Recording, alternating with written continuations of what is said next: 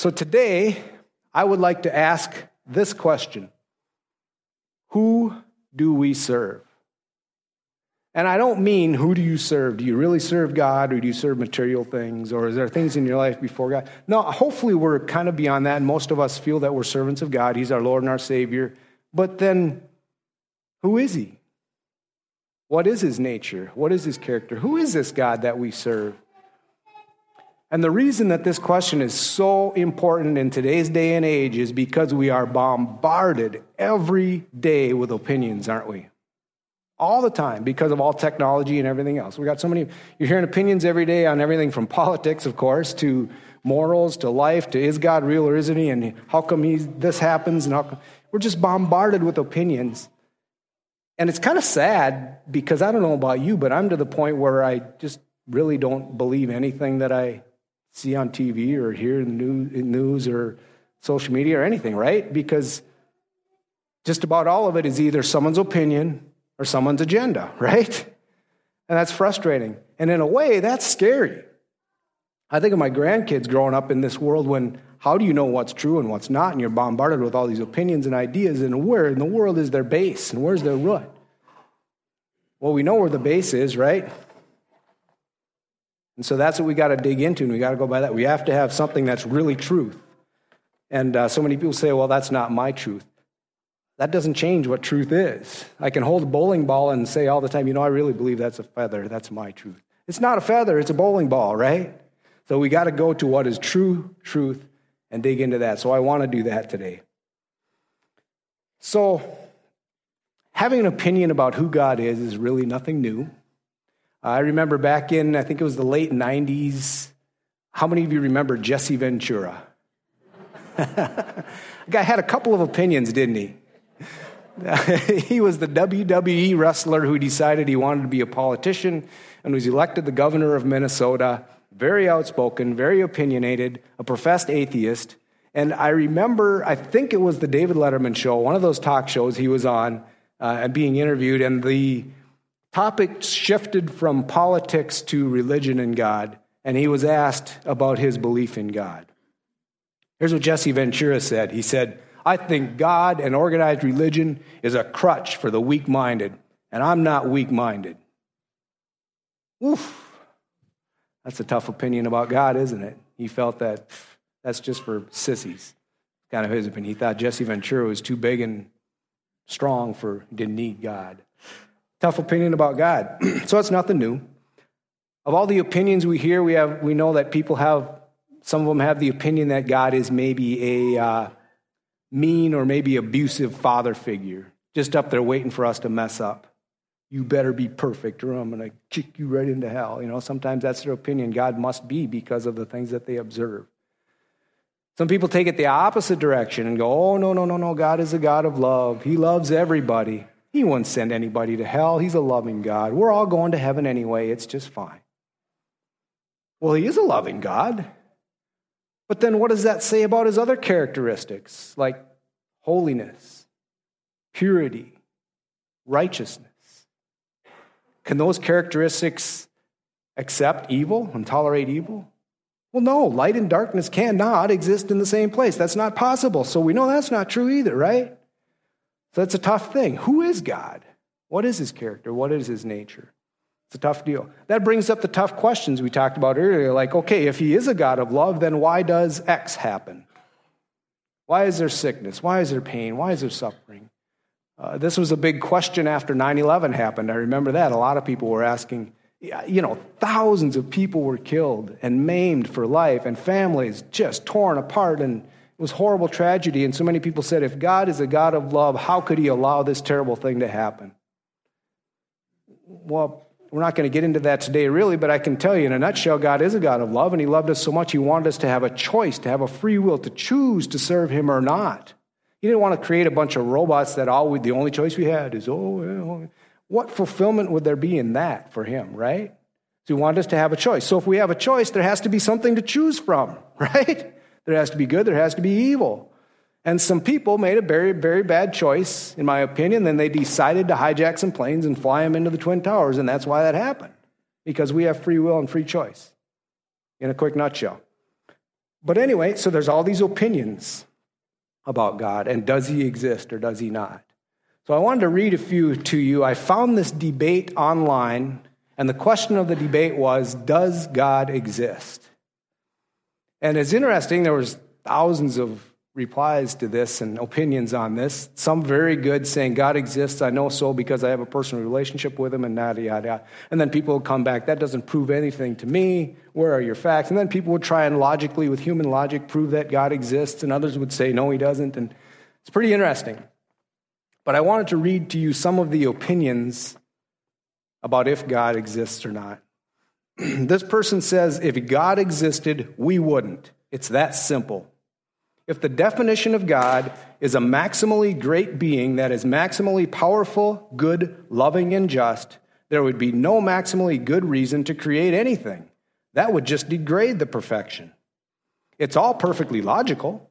The fact is, God was just a primitive, uninformed answer for what ancient civilizations couldn't explain. It survives only because it is control for those in power over those who either wish to be controlled or are powerless to prevent it. Any strong opinion on God, right?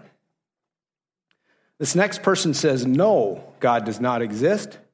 The fact that people still believe in an imaginary friend from 2,000 years ago is just an insult to human intellect. There's no proof of God, therefore, he doesn't exist until further information proves otherwise. Yes, evolution is a theory, but so is gravity. And as for the creation story told by Christians, it doesn't even make sense.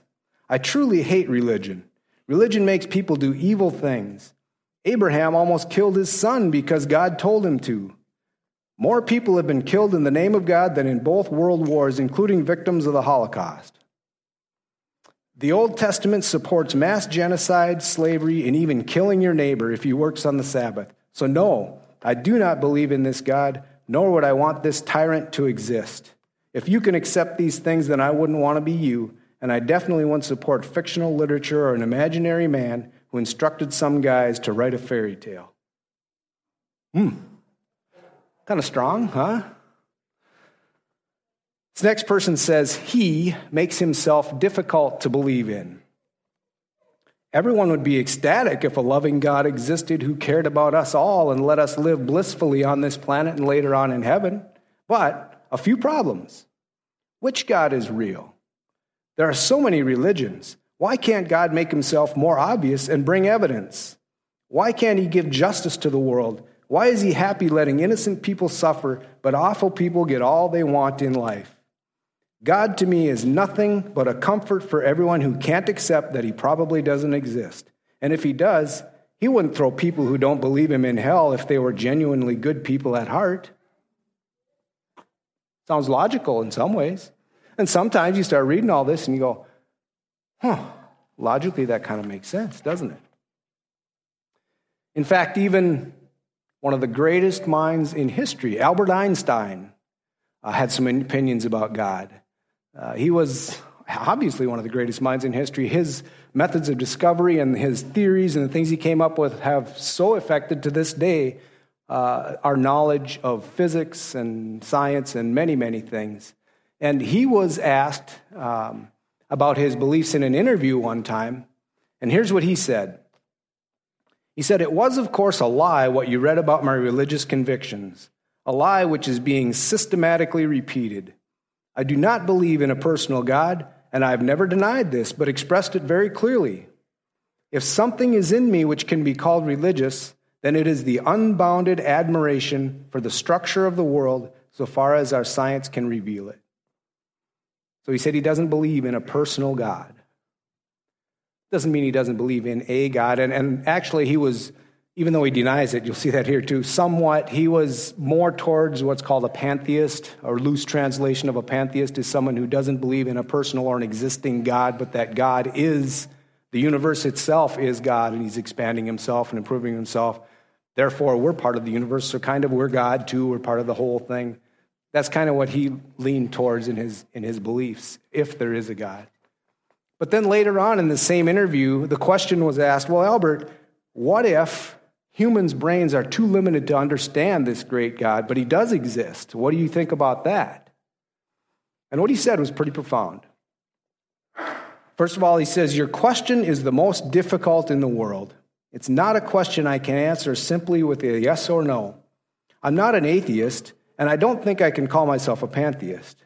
Now, this, check this out. He says, We are in the position of a little child entering a huge library filled with books in many languages. The child knows that someone must have written those books. It does not know how. It does not understand the languages in which they're written. The child dimly suspects a mysterious order in the arrangement of the books, but doesn't know what it is. That, it seems to me, is the attitude of even the most intelligent human being toward God. We see the universe marvelously arranged and obeying certain laws, but we only dimly understand these laws. Our limited minds grasp the mysterious force that moves the constellations. I feel like that sometimes. Do you? We're this little kid in this huge, how are we supposed to understand this big thing? And that's the point. How can we understand God? How can we understand a God who breathed into existence constellations and the universe and all of this stuff that's just bigger than we can even imagine?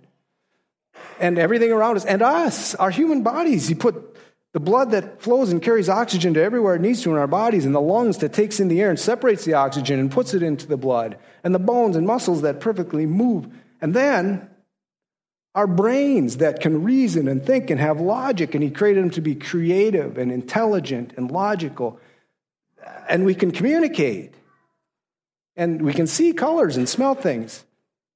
And God created that. How are our limited brains, who are limited by time and space, understand this God who lives outside of the confines of time and space? He's great and huge and hard to understand, isn't he? But I want you to understand today the great and tremendous lengths that he has gone to and goes through to reveal himself to us so that we can understand and see his character. It is incredible. How do we miss this once we start looking at it? The links that he goes to constantly to reveal to us and help us to understand with our limited understanding as much as we can this great God. All of these opinions that we have been talking about here and that we read have uh, one common thread and one common flaw. What are they based on? They're based on a limited human knowledge of looking at the creation and observing things. God created our brains to be logical and to reason and to come up with solutions, didn't He? So that's what we want to do is come up with solutions. So based on a limited, distant vision of something, their opinions about God. They don't go to the source. I would say that most of them are not based on personal experience, not really, not being immersed in God, right? And that's the problem. I want you to understand it like this. Let's imagine we are back in Albert Einstein's day, or really any time before we had the internet and television and all these things to see what's going on all around the world. And let's say that I have never been to the ocean before. And uh, I've heard some stories about the ocean. I've heard people talk about how salty the water is and how deep and vast the ocean is and all the crazy creatures that are in the ocean, right? But I've never been there, and so I don't know that. But in my travels one time, I get to go on top of a mountain that's 10 miles from the ocean. I look down, I can see the ocean out there afar. So now I've seen the ocean. Wow, it's incredible. It is, it's huge. It's ridiculous. But then I come back and I submit to you, hey, I've seen the ocean. And you know, I, I submit to you that some people say that it's salty, there's salt water in the What is there some big guy in the sky with a salt shaker or something? Where would the salt come from? That's ridiculous. Looking at it, I saw it. It looks clear. It looks just like any other lake I've seen. It looks like it's clear, odorless, colorless, tasteless water. So I have no reason to believe there's salt. And so the ocean is not salty. And they say how deep and how vast it is. I saw no evidence whatsoever that it's deeper than five feet the whole ocean. There's no reason for me to believe that the ocean floor goes down and it gets deeper and everything like that. That's silly. And then the crazy imagination of these people talking about all these creatures in the ocean, these like imagine an octopus, this thing they call with all these tentacles and suction cups. Who ever saw anything like that? That's harder to believe in than dragons, right? I did see some look like fish jumping in the ocean. I would imagine there's fish in it, just like any other body of water I've been to. So it's not salty, it's not deep and vast. There's not all these. That's ridiculous. I have no reason to believe that, no evidence to suggest that that's true. Would you believe me? Well, of course, nowadays you wouldn't because you've at least seen pictures and videos and everything of the ocean and all that. But back in that, can you see where I would come to that conclusion? Looking from afar? No reason to believe these other things are true. That's ridiculous. What an imagination some people have. But I can tell you that I have been to the ocean many times. I love the ocean. I love everything about it. I love to surf. I love to snorkel. I love to dive. I love everything about the ocean. I have dove into the ocean and went, woof, that's salty. I know it's salty because I've been there. I've dove into it. I've experienced it. I've seen how deep, it's a little deeper than five feet, I can tell you that for sure. And I've seen, I've been able to snorkel and see just all kinds of variety of shift, uh, fish and, and creatures. And wow, that's not someone's imagination, that's real. And I can tell you that because I've been there. So you can't tell me any different. That's the difference between an opinion from afar an opinion based on the source and through personal experience. That's what we need, right? We need to dive in, we need to immerse ourselves. God, who are you? Then we'll know the truth, right? So I want to do that today. I want to dive into the, the scriptures, and what I want you to understand, again, is how desperately God is trying to reveal himself and his character to us. So before we do that, let's pray. Thank you, God, so much for your word and for your Holy Spirit that reveals things to us. I thank you for how personal you really are, how much you want to know each and every one of us and want us to know you for who you really are, God. And I pray today as we dig into this that you would help us to see that. Open our spiritual eyes to see who you are, God. In Jesus' name, amen. All right, so we've established that God is crazy huge and super hard to understand, and we really have to work to understand him. And we've got 20 minutes or so to figure out who he is, so we better get to work. Let's start. What I did here is, is I thought, okay, let's do this. Let's start in the Old Testament. Let's just grab some scriptures. And I just started pulling out passages of scriptures. Because I want you to see that pretty much any scripture in the Bible you can look at and read. And if you're looking at it with the heart of God, I really want to know you, it'll reveal something about his character to you.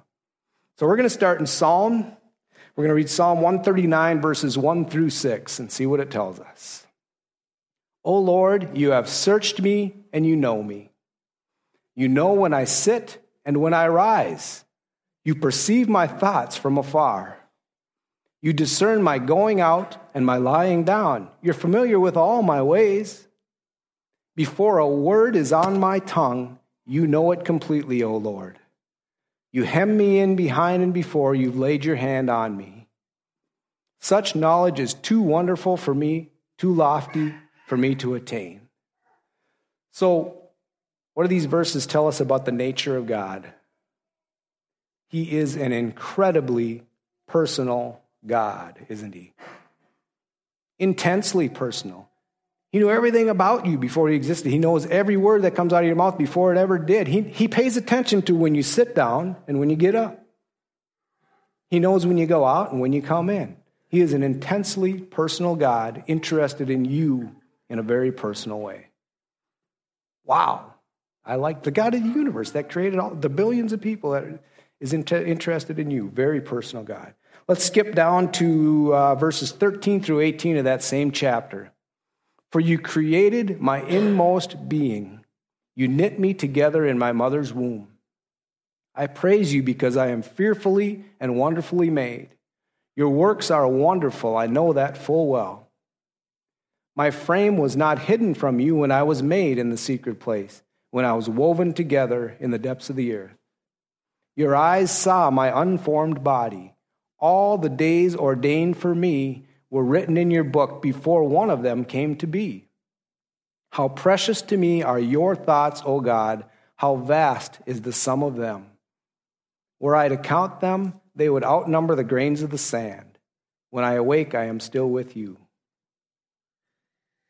God created you for a specific purpose and in a specific way and knew every day of your life before you were ever born. That's what it tells me about his nature.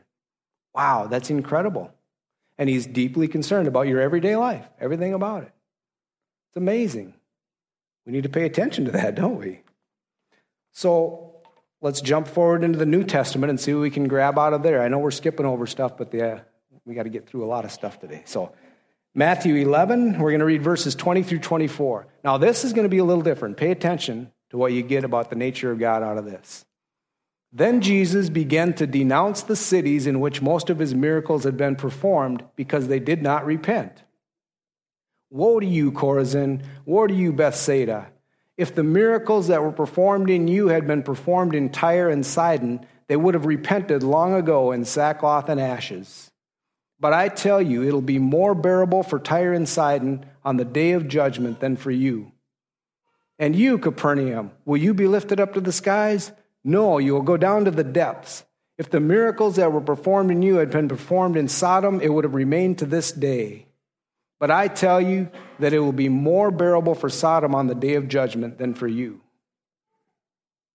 A little different tone there. Does he seem maybe mean or vindictive here? That's kind of different, isn't it? But the thing is, if you, we don't have time to, but if you read the whole chapter and look at what he's really talking about here, and we are going to go further so we can actually see the heart of God in this situation, you'll understand it. But what I see in this portion is a protective, broken-hearted father. He says, Man, I did all these miracles to show you. I'm doing everything I can to show you that I'm your Messiah. I'm the Savior. I'm your hope. And you just kind of go, me. Ah, he's frustrated, obviously, because he's trying so much to reveal himself to them, and then just whatever. It, to me, it's like the father that says, Son, I gave you a stable home environment. I always supported you and everything. I gave it, I bought you a car so you could get a good start and get a job. I paid for your college tuition and you're squandering it away. You're doing things that are going to make your life miserable. Ah, protective, loving father. That's what I see of the nature of God in this. It's amazing. And then as we go, we're going to read the next two verses, and this is interesting too. At that time, Jesus said, I praise you, Father, Lord of heaven, because you have hidden these things from the wise and learned and revealed them to little children. Huh. Yes, Father, for this was your good pleasure. So, what's that? Is that in God's nature to hide things from us and keep us from knowing the truth? Ha ha ha. No. What he's saying is, the wise and learned, man, you're kind of like Jesse Ventura. You're just hard and you don't listen. You think you know it all anyway. But those that come to him like a little child and humble themselves Remember last year, sometime I preached about uh, coming to God as a little child. He said, Unless you come to me as a little child, you will never see the kingdom of God. This tells me that he loves when we come to him with a humble heart and say, No, God, I don't know it all. Help me, teach me, show me who you are. And then he pours out himself and reveals himself to us. Wow, so that's what God loves. That's what I want to do. And we can see that this is his heart as we finish out the chapter. Let's go to the last couple verses of this chapter just a couple, couple verses down. And here's his goal in all this. He's a protective, loving father saying, No, you're going the wrong way because here's what I want. Come to me, all you who are weary and burdened, and I will give you rest. Take my yoke upon you and learn from me, for I am gentle and humble in heart, and you will find rest for your souls. That sounds pretty good, doesn't it? You'll find rest for your souls. He's gentle humble, loving. He's doing everything he can to draw us to himself so that we can experience that and be with him. All right. Let's uh, go back actually to chapter 9 of Matthew, and let's read verses 10, and thir- 10 through 13 and just grab something else here. See what we can pull from this section of Scripture. While Jesus was having dinner at Matthew's house, many tax collectors and sinners came and ate with him and his disciples. When the Pharisees saw this, they asked his disciples, Why does your teacher eat with tax collectors and sinners? On hearing this, Jesus said, It's not the healthy who need a doctor, but the sick. But go and learn what this means. I desire mercy, not sacrifice, for I have not come to call the righteous, but the sinners. So in those days, tax collectors were kind of the scum of the earth. They were known for they made their living by overcharging. That's how they made extra money and ripping people off. And so, in that day, sinner, tax collector, same thing. You know, it was kind of looked down on. So they asked Jesus, "Why are you eating with these scum of the earth?" And I love what he said: "The healthy don't need a doctor; the sick do. So that shows his compassion. He came in to have compassion on those who needed him and to try and reach them. I love Mark Oswald always says, just one more. Give me one more, Jesus. I got to take one more person with me to heaven. Uh, and I just love that that's God's heart. Just one more. Come on, just one more. He wants us all to be with him. So then let's skip down to verses 35 and 38 of that same chapter. Jesus went through all the towns and villages, teaching in their synagogues, preaching the good news of the kingdom, and healing every disease and sickness. Man, I wish I could have been there. When he saw the crowds, he had compassion on them because they were harassed and helpless, like sheep without a shepherd. Then he said to his disciples, The harvest is plentiful and the workers are few. Ask the Lord of the harvest, therefore, to send workers into his harvest field. So, as God looked at this crowd of people who were messed up, man, they were messed up. What was his attitude towards them? You losers, man, why don't you get it together? Is that what it says? No, that probably would have been my view of them. Like, ah, man, get it together. No, he said he had compassion on them because they were like sheep without a shepherd. He has compassion and mercy on them. Now, I, I like that he used the analogy of sheep and a shepherd. And why would he do that? This is the next thing we're going to get to and see how often in the Bible Jesus tries to reveal himself to us and uses things that we understand to understand something that's almost out of our reach, right? Because sheep, we all know what sheep are, right?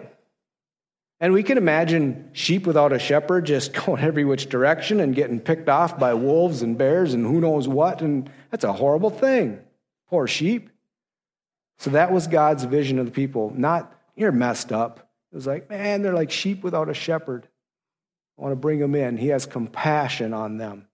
And that was always his, his, um, his thing. He had tremendous compassion on the downtrodden, the less fortunate, the desperate, and the hurting. That's who he reached out to. It's amazing to me. So we're learning about God's character. Let's jump into Revelation because I want you to see that even in Revelation, which sometimes seems to be a mystical book all about end times and all of this stuff, God is constantly revealing his character and his nature to us. Revelation 21, verses 2 through 4. This is after the tribulation when God is creating the new heavens and the new earth and all that, and all that's happening. And here's what it says I saw the holy city, the new Jerusalem, coming down out of heaven from God, prepared as a bride beautifully dressed for her husband. And I heard a voice, a loud voice from the throne, saying, now the dwelling of God is with men, and he will live with them. They will be his people, and God himself will be with them and be their God. He will wipe every tear from their eyes. There will be no more death, or mourning, or crying, or pain, for the old order of things has passed away. Man, that sounds good, doesn't it? That reveals to me that that is the ultimate goal of our God. Boy, that reveals a lot about his nature. That's what he wants. That's what, that's, what, that's what he created us for. That is worth going through this life for. That is worth waiting for, isn't it? So, God's most biggest desire is to be with us, to dwell with us, and be with us. And that's what he wants. And that's why he's waiting so long to return. He wants everyone possible to have a chance to get to know him. Just one more, just one more. That's the heart of our God. That's the nature of our God. He's constantly trying to reveal to us his nature uh, in everything, if we just look at it that way.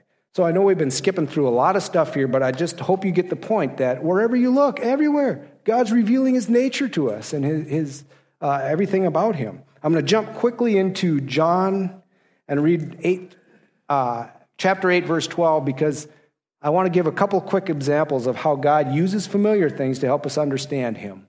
When Jesus spoke again to the people, He said, I am the light of the world. Whoever follows me will never walk in darkness, but will have the light of life. So He calls Himself a light. So, can we see Him like we see the sun? Or like we look up and see that light? Can we see Him? Well, no. Well, then why does He call Himself a light? Well, we all know what light does, don't we? If it's dark out and you have a flashlight, what does it do? It shows the way. It takes things that are shadows and vague images and reveals them for what they are, doesn't it? It exposes things, it reveals things. Oh, that's what light. So that's what he is to us. He's the light of the world. He exposes things for what they are and reveals the truth and points the way. Hey, I can get that. Now we can understand that portion of God's nature, right? One more, let's go to John 6 35. Then Jesus declared, I'm the bread of life. He who comes to me will never go hungry, and he who believes in me will never be thirsty.